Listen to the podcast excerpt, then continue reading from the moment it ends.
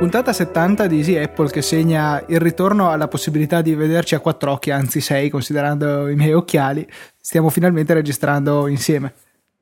Sì, poi non ci sono specchi, quindi gli occhi rimangono quattro. Vabbè, non sapevo cosa dire. Sì, no, ci ritroviamo insieme. Abbiamo un microfono solo, quindi probabilmente a volte potreste sentire gli interventi dell'altro un po' in lontananza, ma dai, si sopporta. Dobbiamo parlare per forza, secondo me, un attimino di Instagram, che è stata acquisita da Facebook per $1 miliardo, bla bla bla, eccetera eccetera.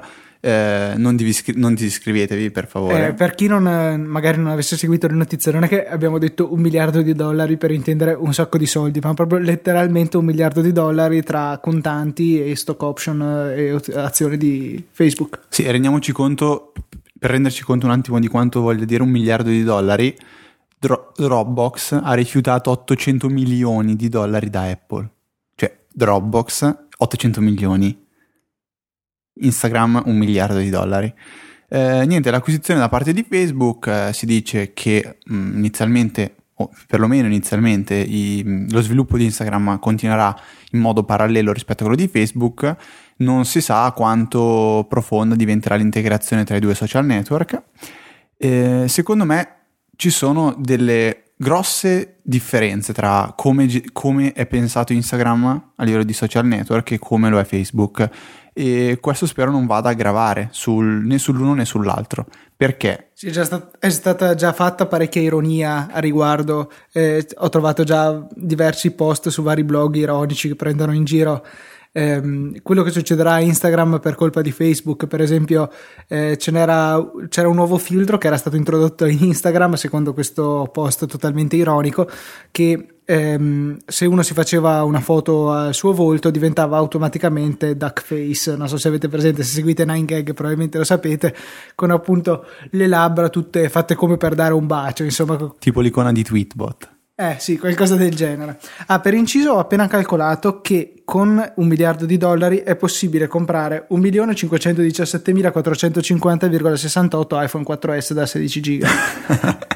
Bene, interessantissimo. Quindi potremmo dotare diverse piccole città e medie città di iPhone per tutti gli abitanti con questa cifra, insomma, sarebbe utile anche. O tutte le ragazze che Luca ha sedotto e poi abbandonato.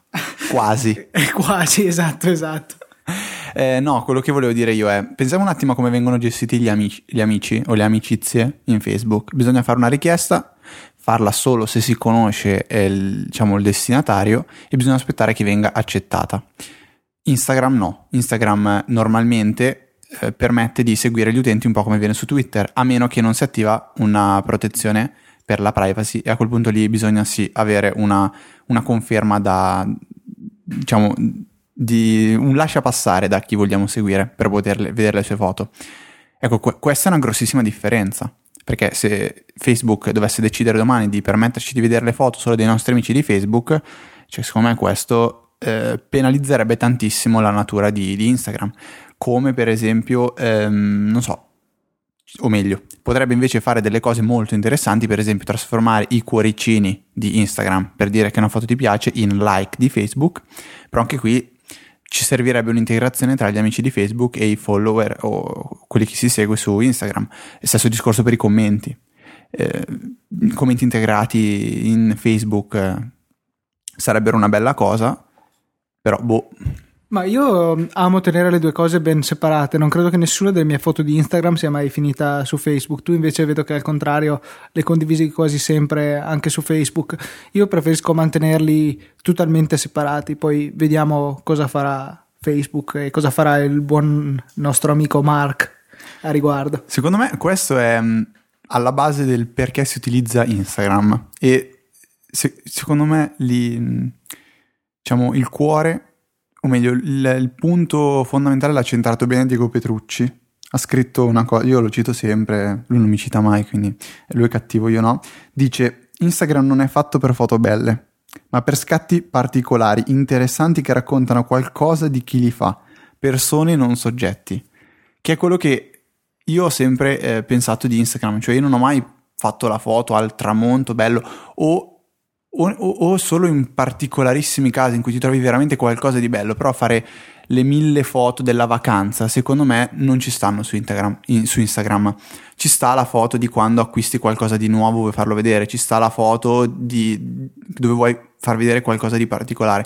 Fare le foto belle e farne tante secondo me fa perdere un attimino il discorso, come quelli che fotografano tutte le cose che mangiano. Cioè ci sta se una volta mangi, come ha fatto Luca, una torta golosissima, panna, fragole, non so che cosa, è qui che sta sbavando pulisciti Luca che mi fa un po' impressione, cioè quella ci sta, però pubblicare tutte le foto che fai, mamma mia, cioè, tutte le cose che mangi secondo me si esagera. No, io invece però sulla questione dei paesaggi non sono d'accordo. La maggior parte delle foto che ho messe su Facebook, quando non erano foto di tortura ai miei gatti per esempio, erano tendenzialmente foto paesaggistiche, magari quando sono stato in America scusate un po' di raffreddore, ne ho messe diverse, non solo paesaggistiche ma anche monumenti, così poi quando mi capita un bel tramonto gli faccio una foto, la metto su Instagram. Lo trovo invece un bel sistema per condividere delle foto esteticamente belle. Poi è chiaro che se ci sono anche dei momenti interessanti li fotografo. Per esempio una delle prime foto che avevo messo su Instagram l'avevo fatta in treno, perché c'erano quelli di fronte a me, erano due fratelli tedeschi che avevano fatto una piccola montagnetta con due iPhone uno sopra l'altro e avevano appena tolto il terzo, che erano tutti in carica, per cui quella era una foto un po' particolare che avevo messo. Però generalmente non mi dispiace mettere delle foto belle su Instagram. Io il campo delle foto belle lo lascerei a social network tipo Flickr, dove lì uno fa la foto con la reflex, fa la foto fatta bene, magari la sistema un attimo con Photoshop e carica la foto bella. Secondo me a Flickr potrebbe mancare il fatto di non essere così popolare come Instagram, e uno le foto quando le scatta e le pubblica vuole che gli altri le vedano, e per farle vedere in fretta le si mette su Instagram e le si condivide su Facebook e su Twitter. Però alla fin fine, se pensiamo, Instagram ti fa fare la foto in fretta, quadrata, quindi neanche troppo, cioè non puoi prendere grossi soggetti e la qualità è scadente, vengono compresse tantissimo, i filtri sono comunque molto sempliciotti, cioè fanno il loro bel effetto. Per esempio uso sempre l'HomoFi, cioè io mi sono fissato con quello, ho deciso che farò sempre quell'effetto perché aumenta bene il contrasto, fa un po' i bordi più scuri, mi piace. Però alla fine difficilmente metterò come wallpaper del mio Mac una foto fatta con Instagram, perché anche non è una bella foto. Credo siano 600x600, una roba di questo genere, quindi magari ti andrebbe bene se prendessi un Macintosh originale, come risoluzione dello schermo andrebbe bene. Sul nuovo iPad infatti fanno abbastanza ridere questo genere di risoluzioni, perché sono microscopiche se viste pixel per pixel, diciamo. Ma pensiamo ai 30 milioni di utenti che ha Instagram.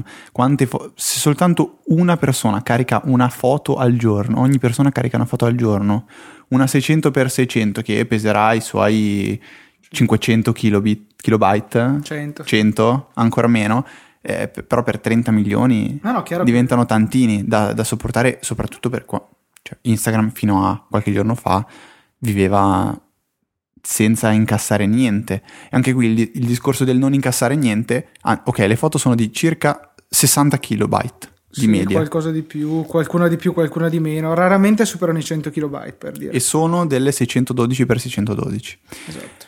Dicevo, per quanto riguarda la sopravvivenza di Instagram, secondo me ci avrebbe impiegato 30 secondi iniziare a far fruttare il suo progetto. Metti, non so, ipotizza un acquisto in app da €1,50, dove ti permette di caricare le foto a una qualità migliore, ti dà dei filtri in più e che cacchio ne so, ti fa permettere di usare degli editor un pochettino più avanzati. Non so, che fai la foto e poi la puoi ritagliare.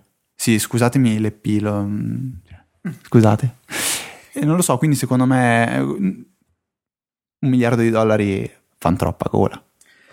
Comunque, per inciso, vi segnalo, se siete di quelle persone che ritengono che l'avvento di Facebook rovinerà totalmente Instagram e non meriti più il vostro interesse, oltretutto poi questo aggravato dalla presenza di un sacco di utenti Android con le loro brutte fotocamere. In effetti io, a parte mio fratello che vabbè è un caso a parte perché ha il Galaxy S2 che fa delle bellissime foto, probabilmente superiori all'iPhone 4, veramente fa delle ottime. Ma a priori non puoi dire queste cose su Easy Apple. No, fa schifo, però fa un po' meno schifo di tanti altri telefoni con Android, come fotocamera intendo, che infatti io ho seguito qualche utente Android, ci sono mediamente delle foto brutte. Sì, beh, ma tanti lo dicono. Ho trovato una ragazza sulla biografia che aveva scritto: lo so che farò delle foto schifose con la mia fotocamera da 2 megapixel, però posso dire anche di avere Instagram adesso. Comunque, ecco, appunto, riguardo a questo, se volete potete salvare tutte le foto che avete fatto su Instagram. Io l'ho fatto a priori perché mi piaceva l'idea di tirarmele giù, visto che non le ho mai fatte salvare nel rullino perché mi davano fastidio.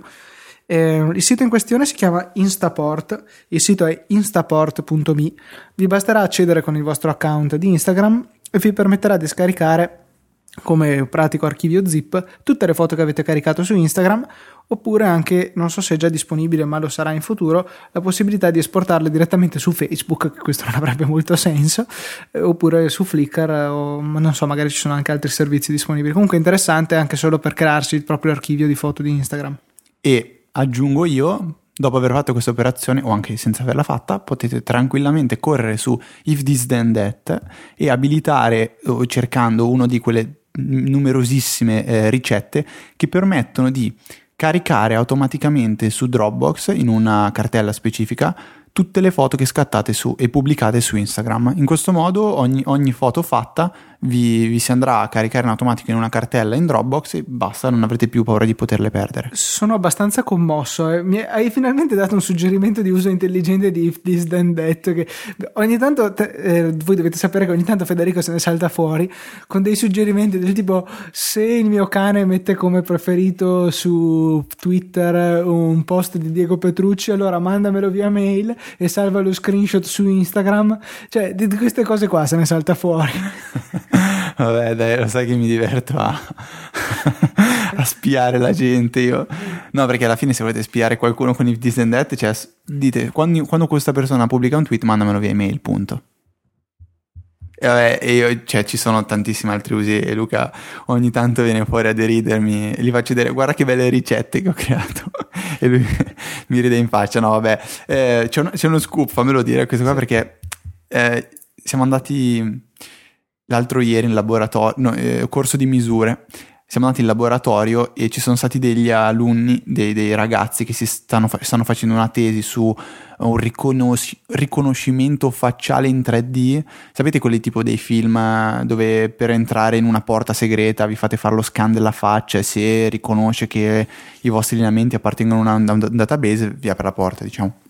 Ecco, salta fuori il ragazzo che stava parlando di questa cosa e dice: eh sì, perché se voi non lo sapete ancora, praticamente il nuovo iPhone avrà la doppia camera, farà le foto in 3D, vi permetterà di... No, scusa, si vuole dire, questo qua voleva alzare la mano e dire: ah, davvero? Sì, cioè, ne sa... Io sono stato il giorno dopo allo stesso corso e ha detto la stessa cosa, che stavo rotolando dalle risate. A parte che c'è già l'LG Optimus 3D, una roba del genere, a che parte lo fa questo. E ha avuto un successo devastante, mi hanno detto, praticamente è il telefono più venduto al mondo. No, cioè il 3D interessa a poca gente, io di certo non sono tra questi, e la vedo estremamente improbabile che l'iPhone crei un sistema stereoscopico per riprendere le foto in 3D. E appunto questo ragazzo qua aveva nominato questa cosa che si era inventato dopo aver parlato di come acquisiscono le immagini in maniera stereoscopica, addirittura usando 7 telecamere per avere una ripresa più fedele del volto in 3D. Questo fa un po' pensare, perché prima di dire qualcosa bisogna sempre un attimo ragionare sul chi si potrebbe avere davanti, perché noi eravamo dentro in aula, quanti? Facciamo 50 per restare bassi, di 50 persone 48 magari ci hanno creduto, e questi 48 si girano e tornano a casa e i loro amici dicono: oh, io l'iPhone 5 lo prendo assolutamente perché fa le foto in 3D, come quando era uscito quel concept, ti ricordi, di iPhone con lo schermo che era olografico, la tastiera virtuale che veniva proiettata sul quello tavolo. Non era un concept, era tipo un video, non ho capito se voleva essere serio o cosa, però a me piacerebbe un sacco un iPhone del genere. Sì, ma io quantità enormi di persone che mi scrivevano: oh, ma è vero che l'iPhone fa queste cose, cioè, cavolo. Bisogna sempre riflettere quando si parla con qualcuno e provare un attimo a capire chi sia davanti. Secondo me, se volevi scoraggiarli dicevi: sì, ma è necessaria un'app da 79 centesimi e già lì tutti si scoraggiavano. No, dai, farò il jailbreak. Cacchio, ci sono un paio di cose ancora da dire interessanti prima di partire con la recensione. Una di queste è: noi che abbiamo sempre discusso degli aggiornamenti automatici, quelli che per esempio Google Chrome fa senza che tu te ne accorgi. Ecco, In realtà per accorgersene basta installare Hardware Growler, che è come Growl, che però permette di notificare quando colleghi qualcosa di hardware, ti connetti a una rete e ti dice qual è il tuo IP, eccetera eccetera. E una volta installato questo, ad ogni accensione del vostro Mac, se avete installato Google Chrome, vedrete Google Chrome 12.0.63.42 è stato montato e dopo si smonta, in modo che si facciano in automatico gli aggiornamenti. O anche noterete quando viene montato il volume Recovery HD, quello che ha Lion integrato. Ogni tanto si monta, soprattutto quando si fanno gli aggiornamenti del sistema. Per inciso, monta. A me è scomparso, perché avevo installato la beta di Mountain Lion in una partizione che avevo aggiunta alla fine del mio SSD. Poi, essendomi trovato di fronte alle restrizioni di spazio del mio piccolo SSD 280 GB, ho deciso di eliminare Mountain Lion e eventualmente reinstallarlo su un hard disk esterno. Allora ho deciso l'ho cancellato, e quindi mi sono ritrovato con 15-20 giga liberi, cioè di spazio non partizionato in fondo all'SSD. Ho tentato di reespandere la mia partizione, come avevo già fatto altre volte, e questa volta non c'è stato modo, assolutamente non voleva ripristinarmi la partizione alla sua grandezza normale. Allora ho dovuto avviare da una recovery che avevo, perché avevo clonato il mio hard disk su uno esterno, quindi non era la recovery che avevo dentro nel mio Mac.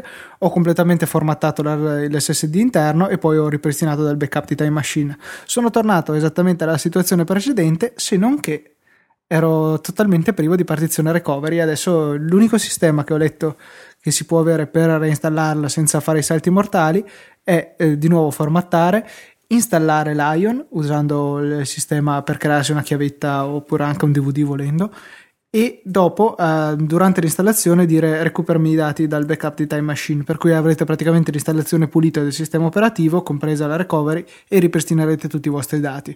Questo dubito che lo farò, vivrò senza recovery, però insomma è interessante che sparisca in questa maniera qui. Come siamo arrivati a parlare di questo non mi ricordo più. Che Hardware Growler ti mostra la partizione di recovery che viene montata. E perché avevo detto di questa cosa? Per gli aggiornamenti. Gli aggiornamenti automatici, è vero, sì, scusate.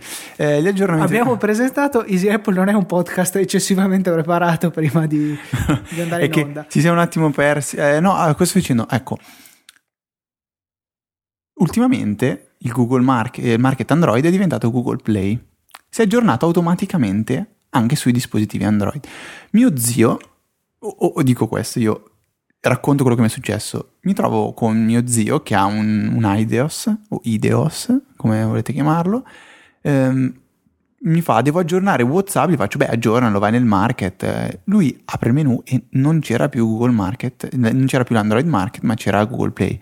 Questo, adesso io non so come sia avvenuto il processo di aggiornamento, probabilmente, se non sbaglio, tu quando apri il market, se vede che ci sono degli aggiornamenti, si aggiorna. E nell'aggiornarsi avrà anche cambiato nome. Questo, secondo me, per quegli utenti base, quindi quegli utenti non esperti, ha creato un grosso problema. Cioè uno che è abituato a vedersi il market, non si trova più il market e niente, si chiama Google Play. È come se da domani Facebook si chiama Bookface e l'utente che scrive Facebook non trova più Facebook perché è Bookface. Ma nessuno gli ha detto. Ci sarebbero delle rivolte più o meno. Nessuno gli ha detto. È come quelli che adesso si vedono comparire il diario senza che gli è stato chiesto. Impazziranno, diranno che cos'è questa cosa. Quindi secondo me ci sta che poi l'aggiornamento sia semplice, però devi dirmelo, devi chiedermi. Se cambia il nome senz'altro. No, ma comunque è strano perché che io sappia gli aggiornamenti del market di Android, ora Google Play, avvengono sempre tramite APK. Devi scaricarti l'APK, l'IPA della situazione, il file di installazione del nuovo market, e andrà a sovrascrivere quello vecchio. Poi in questo caso gli cambia il nome. Mi sembra strano che... Guarda, io anche quando avevo usato per la prima volta l'IDEOS mio, quest'estate, quando avevo annacquato l'iPhone, mi ricordo che la prima volta che ho aperto il market aveva una certa faccia, un'interfaccia bruttina. Quando l'ho riaperto un po' dopo, magari un quarto d'ora dopo, aveva un'altra interfaccia completamente diversa, si era aggiornato da solo senza dirmi niente. Allora forse sì, c'è qualche sistema di aggiornamento automatico e il fatto di passare per la l'APK serve solo per averlo prima. Sì, ecco, ci può stare così, però ok, l'utente non si deve preoccupare di aggiornare, però non si trova più quello che aveva lasciato prima. Quindi secondo me da questo punto di vista aggiornamento automatico va sì bene, sì bello, sì comodo, cioè per esempio questa storia del Java, se Apple l'avesse aggiornato in automatico e magari subito senza aspettare mesi, l'utente stupido tra virgolette non si sarebbe neanche posto il problema di aggiornare Java, che andando a coprire dei problemi di sicurezza sarebbero aggiornati in automatico, ok qui ci sta, però quando mi aggiorni il market Android e lo trasformi in Google Play, quel punto lì. Ah, sì, cambiare nome alle cose sicuramente non è una cosa che può essere fatta in automatico, come minimo doveva comparirti una finestra gigante che doveva assicurarsi che tu la leggessi, tipo come fanno, è presente con le licenze di certi programmi che non ti permettono di andare avanti finché non sei andato fino in fondo alla licenza. E ce n'era un'altra anche stupenda che quando cliccavi subito accetto ti diceva wow fantastico, hai letto tipo 6.000 caratteri in meno di 3 secondi, complimenti. Sì, ecco, questo genere di robe, insomma, bisogna avvertire l'utente se le cose che è abituato a usare in una certa maniera con un certo nome gli permettono, cioè gli cambiano il nome sotto il naso, insomma, questo non va fatto. Ok, passando oltre, una cosa interessante, abbastanza interessante, potrebbe essere interessante. Com'è possibile seguire un podcast? Cioè, io decido da domani di voler seguire... È interessante spiegare questa cosa in un podcast. Sì, esatto. No, per dire, magari... molti utenti hanno trovato Easy Apple, ma magari nuovi utenti hanno trovato Easy Apple su iTunes, che penso sia la risorsa principale per un utente medio, trova Easy Apple e clicca e inizia a dire ok me lo ascolto, però cavolo tutte le volte devo sincronizzare iTunes, l'iPhone o l'iPad con iTunes, devo aspettare che la puntata venga scaricata in automatico,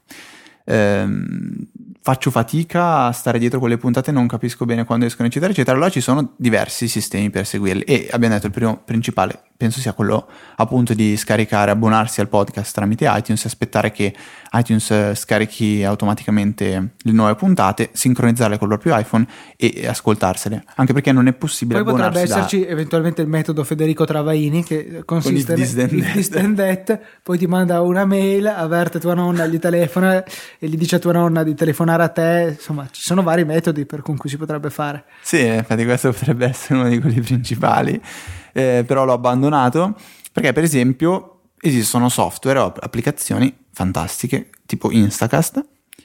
Luca mi fa alza la voce, perché poi l'abbasso a due livelli, tipo questo e questo, non c'è niente in mezzo, per cui mi trovo un po' in difficoltà a spiegargli che volume mantenere. Vabbè, capite perché dobbiamo piantarla di registrare insieme. Vedi le ondine sullo schermo, quelle devono stare più o meno a metà altezza. Allora faccio una prova, vediamo. Ok, no scusate, stiamo perdendo tempo. Allora parlando di Instacast, con Instacast potete trovare sicuramente un maggior numero di podcast interessanti secondo me. Per esempio, ha un sistema di classifiche più interessante. Cioè ha un sistema di classifiche intelligente, non come quello di iTunes, che iTunes mette primo podcast della tecnologia Luciano Littizzetto. Ah, fantastico, di cosa mi parla? Vabbè, Instacast prendiamo così, probabilmente l'avrete già nell'80% delle persone che stanno ascoltando, quindi facciamo abbastanza velocemente. Luca è quello che probabilmente potrebbe spiegare meglio come funziona questa applicazione, quindi gli sto per avvicinare il microfono e gli sto dicendo Luca parla. No, sì, è un'applicazione come dicevamo indipendente da iTunes, si salva internamente le puntate e va autonomamente a beccarsi direttamente il feed originario dal sito. iTunes, non so, prende sì il nostro feed, però lo guarda con più calma, cioè non escono subito le puntate, soprattutto magari se voi fate aggiorno in manuale nella sezione podcast, non dello store ma proprio del vostro iTunes, della vostra libreria, allora là si va a pescare la nostra puntata e ve la scarica poco dopo che è uscita. Invece se aspettate che si aggiorni l'interfaccia, quella che trovate nell'iTunes Store, ci mette molto più tempo. E che vedete dall'iPhone e dall'iPad? Esattamente, quella lì ci mette più tempo. Con Instacast si bypassa questo e addirittura su iPad ci manda una push appena esce una puntata. Io non vedo l'ora che arrivi questa funzione anche su iPhone perché è stupenda. Ma in realtà c'è, la puoi abilitare. Poi non funziona. Ma secondo me sai perché? Perché si usano meno applicazioni alla fine durante una giornata con iPad. Quindi secondo me riesce a rimanere in background Instacast sull'iPad, mentre sull'iPhone a furia di aprire applicazioni l'ammazza. Guarda che è proprio una push, cioè non è che è lui che controlla ogni tanto. E allora io sono sicuro che questa funzione c'è su iPhone, ma non funziona. Sì, esatto, comunque va bene, dicevamo, poi si possono definire tutte le varie opzioni, controlla i podcast ogni 3 ore, scaricami 1, 2, 10 puntate non ascoltate, sincronizzi tra iPhone e iPad, anche se disgraziatamente sono due versioni distinte, che vanno comprate indipendentemente, e di recente è stata introdotta con uno degli ultimi aggiornamenti una cosa che io ho sempre desiderato, cioè la sincronia delle puntate scaricate, perché può essere che io ascolto poco i podcast sull'iPad, tuttavia ci tengo ad avere Instacast abbastanza aggiornato, per cui lo apro e in modo che lui si scarichi tutte le nuove puntate, poi lo riapro, magari la settimana dopo si scarichi tutte le nuove puntate, e però in precedenza non andava a cancellarmi quelle che avevo sentito sull'iPhone e che quindi dall'iPhone erano state rimosse. Adesso è possibile fare anche questo, e va abilitato però manualmente nelle opzioni di Instacast, sezione iCloud Sync mi pare che sia, e poi bisogna abilitare la sincronia degli episodi scaricati.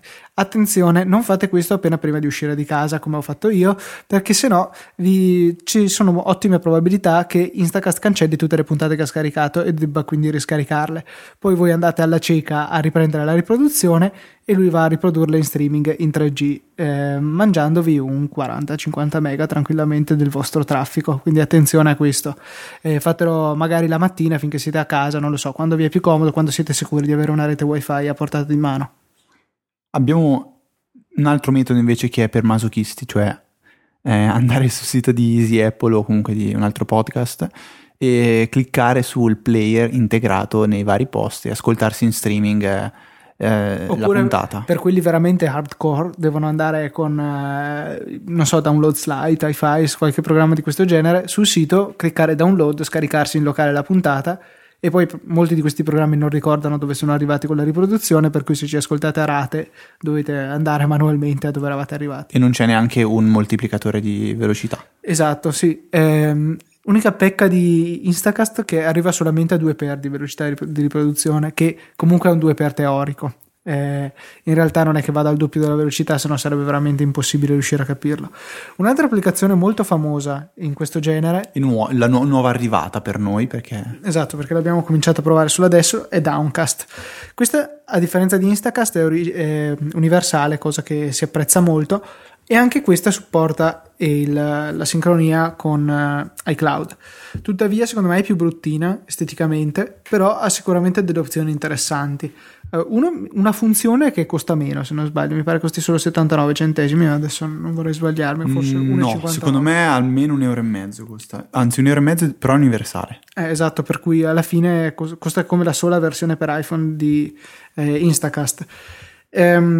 Poi funzioni interessanti, ha la riproduzione fino a 3x, cosa veramente utile per chi come me ha un sacco di podcast da ascoltare. Questo però è hardcore, cioè va tanto veloce. No, infatti ci sono certi podcast che non si riesce a sentirli proprio a 3x, però a 2,5x sì.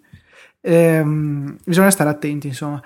L'interfaccia secondo me è più chiara da un certo punto di vista, perché non fa come Instacast che distingue i podcast nuovi, i podcast già scaricati in locale, i podcast stellinati, è tutt'uno insomma. E di serie, quando voi accedete alla schermata relativa a un podcast, vi fa vedere le puntate che non avete ancora ascoltato, e poi è possibile cliccare su View Other Episodes Available e vedete tutti gli episodi che ci sono complessivamente. Anche qui si visualizzano le show notes in maniera più completa di quanto non faccia il player di default di iOS, tuttavia lo fa soprattutto su iPad in una finestrella piccolissima, e se voi cliccate su un link in questa piccola finestra vi visualizza appunto il link che avete cliccato, ma sempre in quella finestra microscopica, quindi se c'è un link pieno di testo non si capisce niente perché è tutto piccolo piccolo. Potete sempre inviarlo a Safari, ma questo è un altro discorso. Apprezzabilissimo invece il fatto di poter avere delle impostazioni differenti per ciascun podcast. Per esempio potreste voler avere un podcast che è registrato molto basso, e questo vi permette di alzargli il volume solo di quello. Funziona che questo, se non sbaglio, manca a Instacast anche in maniera generale, per cui è apprezzabile. È poi possibile dire questo podcast parlano un po' troppo velocemente, tipo c'è Luca che sta sfucilando 50 parole al secondo, non posso ascoltarlo a 3x, questo lo ascolterò solamente a 2x, allora questo viene fatto, mentre invece magari mettete la vostra impostazione predefinita a 3x. Molto interessante, ripeto, però non mi piace più di tanto come è disposto. Un gravissimo difetto che ha, ha la possibilità come Instacast di mandare avanti o indietro di un numero di secondi predefinito. Io per esempio ho un minuto avanti e 30 secondi indietro, e viene controllato anche lì dai pulsanti delle cuffie, se ce li avete, dalla lock screen anche volendo. Il problema è che se quando andate nei controlli, quelli di riproduzione proprio dell'applicazione, quelli sullo schermo dentro nell'applicazione, non fanno questo, cioè saltano la puntata successiva e precedente del podcast. Bisogna usare dei pulsanti separati che sono sì presenti ma sono un po' più scomodi, per riuscire a saltare di un tot di secondi all'interno di un podcast e non saltare il podcast successivo. Insomma, è una versione low cost, se vogliamo, di Instacast. È un po' meno bello esteticamente, però comunque ha tutte le funzioni necessarie. Per esempio, io ho potuto importare da Instacast l'elenco delle iscrizioni, l'avevo fatto tramite Dropbox. Praticamente vi esporta un file OPML, che è un formato standard in cui ci sono tutte le vostre iscrizioni, e poi potete ricciucciarvele attraverso Downcast se volete provarlo. Anche questo supporta, come dicevamo, l'integrazione con iCloud, per cui nessun problema di sincronia da iPad a iPhone. Ha diverse opzioni, non supporta però readability, come per aggiungere dei link magari che trovate nelle show notes da leggere dopo, solamente Read It Later e Instapaper. Tu come ti sei trovato? Io devo ammettere che per iPad la grafica è più bella rispetto a Instacast, per me, cioè a me piace di più anche come colore, eccetera eccetera. L'icona, io parlo di stupidate, l'icona secondo me è più bella quella di Instacast, assolutamente. E il suono del nome, qual è il più suono bello? Del nome Downcast, Instacast no, Downcast è più bello. No, comunque stupidate a parte, Luca l'ha appena eliminata dall'iPad della serie fatta la recensione, posso anche no. Era un'applicazione che ero curioso di provare. Se devo dare un voto, assegnando 10 in maniera del tutto arbitraria a Instacast, Downcast prende 8, sì, esatto. Non è un voto negativo, per carità, però io personalmente, per come ascolto io i podcast, preferisco Instacast. Ma sono d'accordo, cioè bisogna chiedersi un attimo anche bisogna pensare anche alla differenza di costo. Se uno è convinto che avrà necessariamente bisogno di ascoltare podcast sia da iPad sia da iPhone, allora secondo me tanto vale la pena acquistare Instacast e stop, perché la differenza di prezzo inizia a diventare elevata tra l'acquisto delle due Instacast e della sola Downcast. Se invece uno vuole ascoltare solo su iPhone, io mi sentirei di consigliare Instacast. Downcast o Instacast? Instacast. Ah, quindi tutte e due le volte Instacast stai consigliando? No, allora, ripeto, se uno ha bisogno di ascoltare i podcast sia su iPhone sia su iPad, io andrei di Downcast, perché costa meno e tutto sommato funziona egregiamente. Non ha niente di così evidente da invidiare a Instacast, secondo me. Anzi, alcuni utenti potrebbero trovarla anche migliore. Se invece la volete solo per iPhone, a questo punto secondo me potreste andare abbastanza tranquillamente con Instacast, più che altro perché sia io sia Luca ci sentiamo di consigliarla con certezza, perché la utilizziamo da tantissimo, mentre Downcast sono 10 giorni che la proviamo. E per a lungo andare bisogna vedere anche come gestisce poi la cache o i casini con la il backup su iCloud, se le cancella le puntate bene. Una funzione particolare che aveva proprio Downcast è la possibilità di fare il backup delle puntate su iCloud, che secondo me è uno spreco di spazio. Sì, l'avevo visto anch'io. Cioè, tanto puoi sempre riscaricarle quante volte vuoi dal sito. Ne abbiamo 6 codici promo. Se volete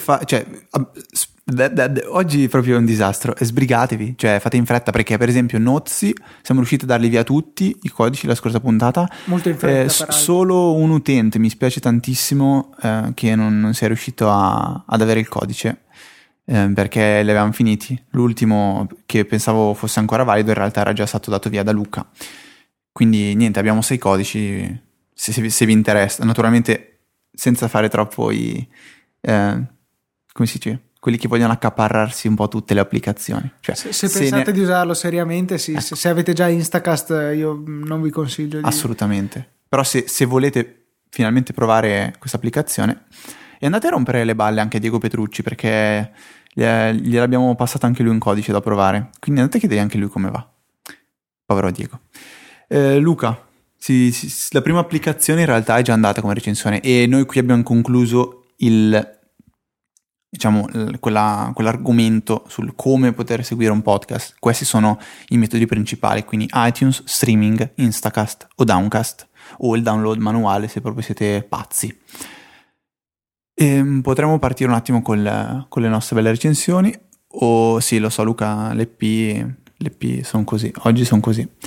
C'è qualcosa di cui ci vuoi parlare tu principalmente? Una bella applicazione, o se qua che mi stai guardando dicendo no ma dovevi partire tu? No, guarda, io ho un'applicazione, però ne voglio parlare la settimana prossima, no. È un'applicazione per Mac, si chiama Hazel e mi sono innamorata, è un'applicazione bellissima, ve ne parlerò bene la settimana prossima, però non vi spoilerò niente visto che ci hanno bacchettato. No, questo mi è proprio sfuggito, mi sono reso conto mentre lo dicevo, avete ragione, non bisogna dire spoilerare. Parlo io allora, parlo di un'applicazione di cui avrete già sentito parlare nella settimana precedente, che è Air Display, è un software che permette di sfruttare lo schermo del proprio iPad come monitor aggiuntivo per il proprio Mac. In questo modo avrete una specie di doppio monitor, anche se in realtà un po' fasullo, ma per certi punti di vista migliore, perché il monitor sarà interattivo, nel senso che potrete utilizzarlo come se stesse controllando in remoto il vostro Mac, cioè con le dita potrete interagire sulle finestre che compaiono nello schermo aggiuntivo che è appunto il vostro iPad. Un'applicazione che ha un costo secondo me abbastanza elevato, dovrebbe costare $7,99, in euro penso siano €5,50. Adesso Luca gentilmente va a verificare il prezzo di Air Display. Però io ho trovato un grosso difetto in Air Display. Cioè, una volta abilitata la HIDPI, cioè quella risoluzione elevatissima che continua a far pensare a dei retina display anche per i Mac, allora il prezzo intanto è €7,99. Attivando questa grandissima, questa risoluzione HIDPI, si va a intasare enormemente la rete wifi del proprio di casa propria.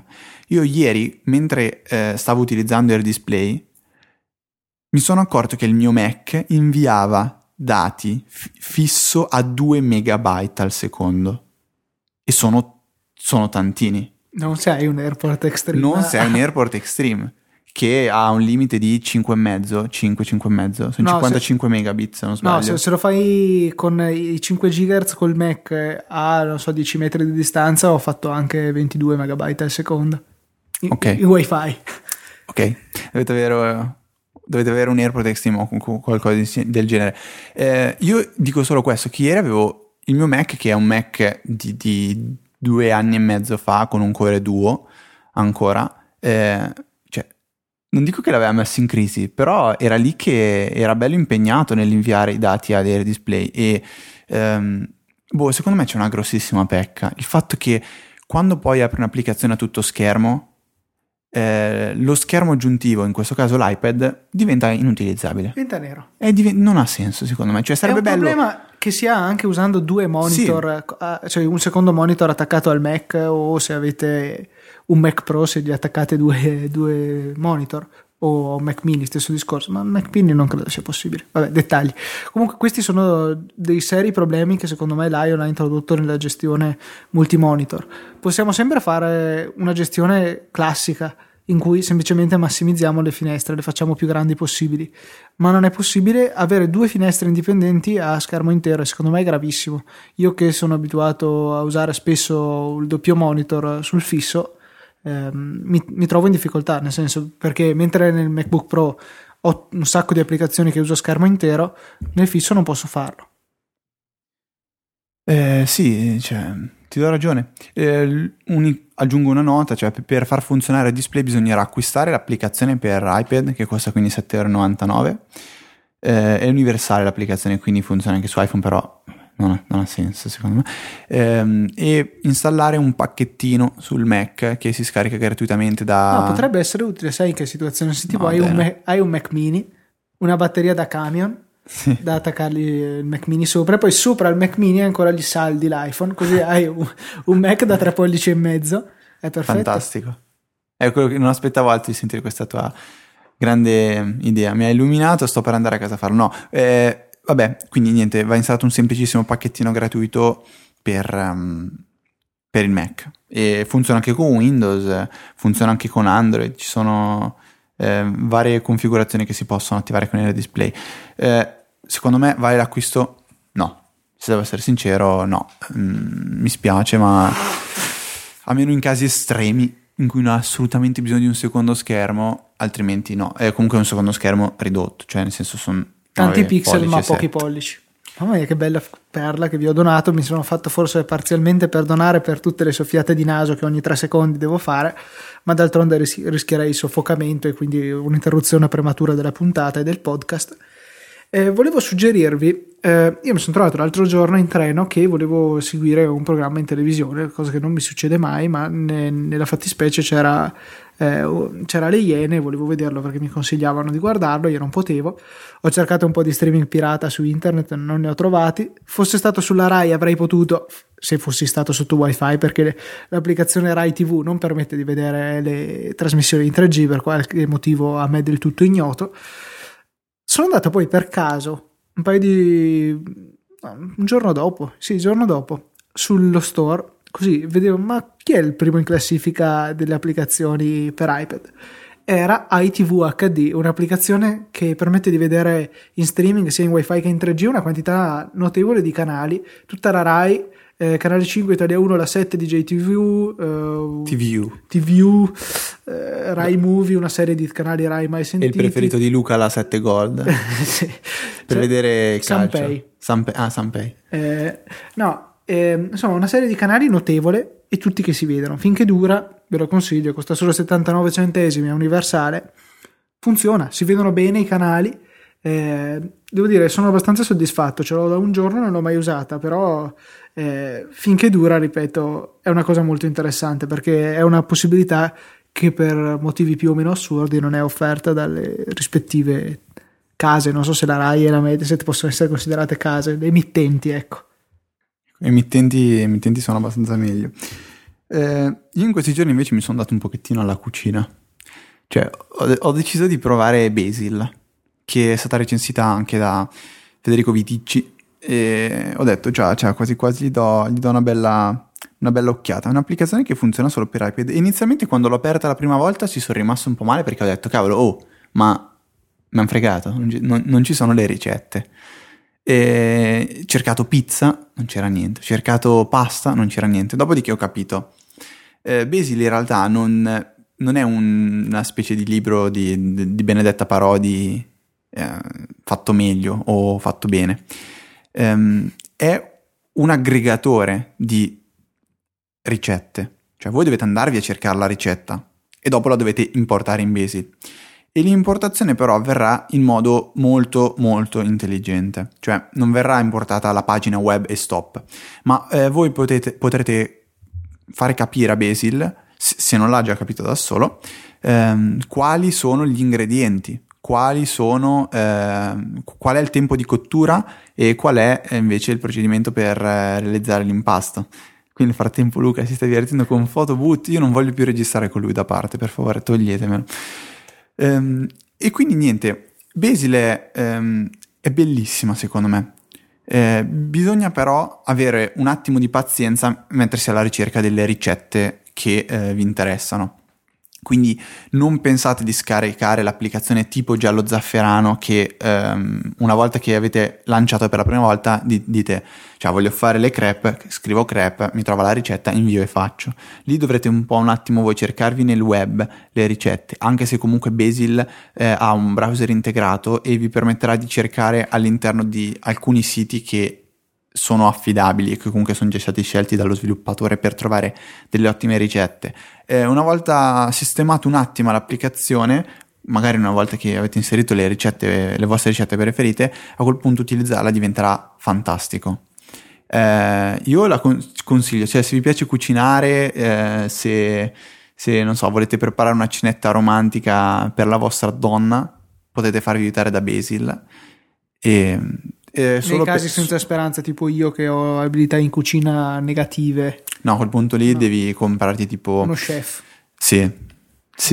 Oppure parlavo con, non so con chi, ti ricordi quel giocattolino da piccolo, Emilio? Sì, quel robottino che quello porta... che non mi è mai stato regalato. Esatto. E qui Luca tira fuori la rabbia repressa da piccolo. Ecco, puoi chiamare Emilio e cercare, magari se, cioè non so, magari tipo adesso a Siri l'hanno evoluto un po' e permette di cucinare.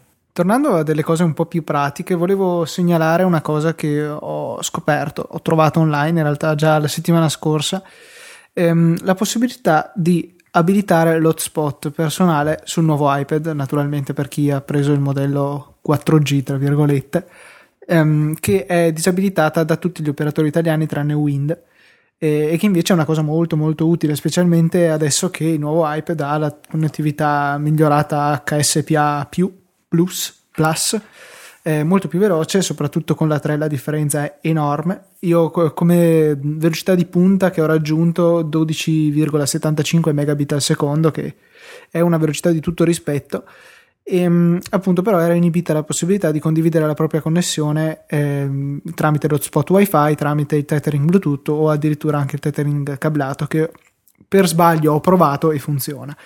C'è una semplice guida che io ho trovato su iPad Italia che spiega come eseguire questa procedura di sblocco, diciamo. Non è necessario il jailbreak, anche perché non è disponibile tuttora un jailbreak per il nuovo iPad, e è estremamente semplice da eseguire. La prima cosa da fare è un comando da terminale, che è diverso per Windows e Mac, ci sono scritti comunque nella guida, che vi linkeremo nelle show notes, e poi bisogna collegare via cavo l'iPad, fare option ripristina su Mac o shift ripristina nella schermata principale dell'iPad su iTunes e selezionare un piccolo file. Troverete linkati dalla guida tutti per i tre operatori che hanno bisogno dello sblocco, TIM, Vodafone e 3, e si andrà a salvare questo file. Attenzione, anche se cliccate ripristina, in realtà non vi ripristinerà l'iPad, non perdete nessun dato, in ogni caso un backup non si sa mai, anche perché con iCloud si fa subito, tanto vale farlo. E poi spegnerete, riaccenderete il vostro iPad dopo il ripristino tra virgolette di questo file e dovrebbe comparirvi la voce hotspot. Se così non fosse, sarà sufficiente andare in impostazioni, generali, rete, e come vi avvicinerete alla sezione rete mobile, mi pare che sia quello, comparirà anche l'hotspot personale nella barra laterale delle impostazioni del vostro iPad. Funziona molto molto bene, e tra l'altro era uscita la notizia qualche giorno fa che l'avevano provato in America con la rete LTE di Verizon, l'unico dei due operatori americani che permette di usare l'hotspot, e la batteria dell'iPad a schermo spento facendo la condivisione dura ben 25 ore, molto utile e molto superiore a tutti i router 3G tipo MiFi che ci sono in giro quando sono a batteria, insomma. Sempre interessante, visto che io ci sono rimasto male quando ho visto che non era abilitato l'hotspot, perché l'ho dato per scontato. Anche io pensavo che 3 l'avrebbe abilitato, magari Vodafone sicuramente no, ero in dubbio su Team, e invece tutti l'hanno bloccato, che non si sa mai, insomma. Ok, concludo dicendo un'ultima cosa. Ho avuto la possibilità di provare un software, si chiama Omni Outliner, che è della stessa software house che ha realizzato gli ottimi Omni Focus per iPhone, iPad e Mac. E Omni Outliner si propone come un'applicazione per creare degli elenchi, però un pochettino più, diciamo, più professionali, cioè avrete la possibilità di gestire meglio l'indentazione, potrete aggiungere dei link, delle immagini, eccetera eccetera, e la mia curiosità è nata perché mi sembrava proprio un software, un'applicazione interessantissima per poter preparare le puntate di Easy Apple, quindi avere un elenco da seguire con appunto i sottopunti di cui parlare per quanto riguarda i vari argomenti principali, eccetera eccetera. Devo ammettere che però non penso sia eccezionale per questo compito. Quando bisogna creare delle mappe simili, mappe concettuali, perché alla fine secondo me è questo quello che è in forma più testuale, più discorsiva, ma alla fine trattasi sempre di mappa mentale. Non so se forse siamo noi, sei tu, perché io non l'ho provata, che la stai usando nel modo sbagliato. Non lo so, per come mi è venuto spontaneo a utilizzarlo, o meglio per come ho pensato di poterla utilizzare, io non mi ci sono trovato bene, e se devo essere sincero preferisco qualcosa del tipo MindNode, di cui abbiamo parlato parecche volte. Permette di creare mappe concettuali, applicazione per Mac gratuita, c'è una versione gratuita, mentre per iPhone costa €5,39 o €5, quel che è, comunque sui €5. Non lo so,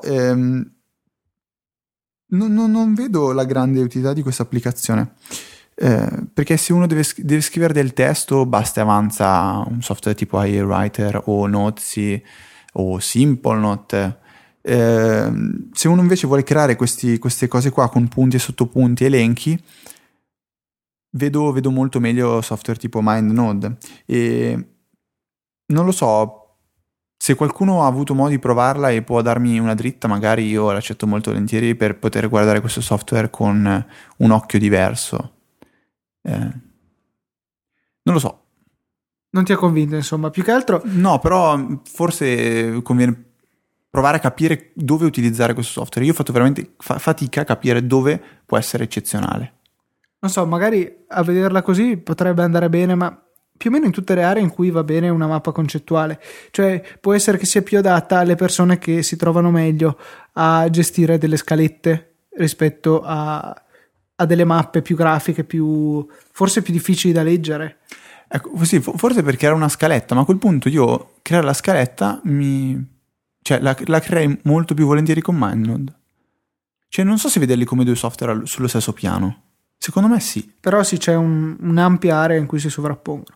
Più che altro secondo me è indisponente il prezzo, perché costa €16, mi sembra veramente un'esagerazione. Sì, i prezzi, vabbè, come sappiamo, hanno la mania di tenerli abbastanza elevati Omni Group. Perché per esempio Omni Focus è fantastico, io lo uso comunque ancora tutti i giorni per tutto, però ripensando, io ho avuto la possibilità di averlo da loro, da recensire. Consigliarne l'acquisto, cioè non lo so se vale la pena spendere tutti quei soldi, soprattutto perché è bello averlo su tutti i dispositivi. Esatto, averlo solo su uno lascia un po' il tempo che trova, devi averlo come minimo sul Mac e sull'iPhone, poi sull'iPad in realtà io invece forse direi che il primo che acquisterei sarebbe quello per iPad, che è quello più bello, secondo me è quello fatto meglio in assoluto. Rimane il problema quello solito, cioè della sincronizzazione, che a volte comunque è lenta, che gli allarmi non vengono sincronizzati, eccetera eccetera, quindi quindi lasciamo come compito agli ascoltatori trovarci qualche possibile uso proficuo di Omni Outliner. Sì, io proverò magari a leggere un pochettino più in giro, magari a fare qualcosa di più approfondito, e magari manderò una mail anche a Omni Group a vedere cosa mi dicono loro. Per il resto, niente, questo è quello. È stata la mia prima impressione, diciamo. Allora, un ultimo teaser. Ricordo che la settimana prossima parlerò di Hazel. Se avete un Mac, avete un po' da fare ordine, potrebbe essere veramente l'applicazione che vi cambia la vita. Sì, poi vabbè, vi riciteremo software tipo Gemini, allora Clean My Mac, Daisy Disk, così giusto per fare un attimo di ordine nel Mac, dai. Perfetto. Una bella idea. E niente, quindi ci sentiamo settimana prossima, ore 17 in punto, questa volta ci saremo puntuali, e di venerdì come sempre nuova puntata di Easy Apple.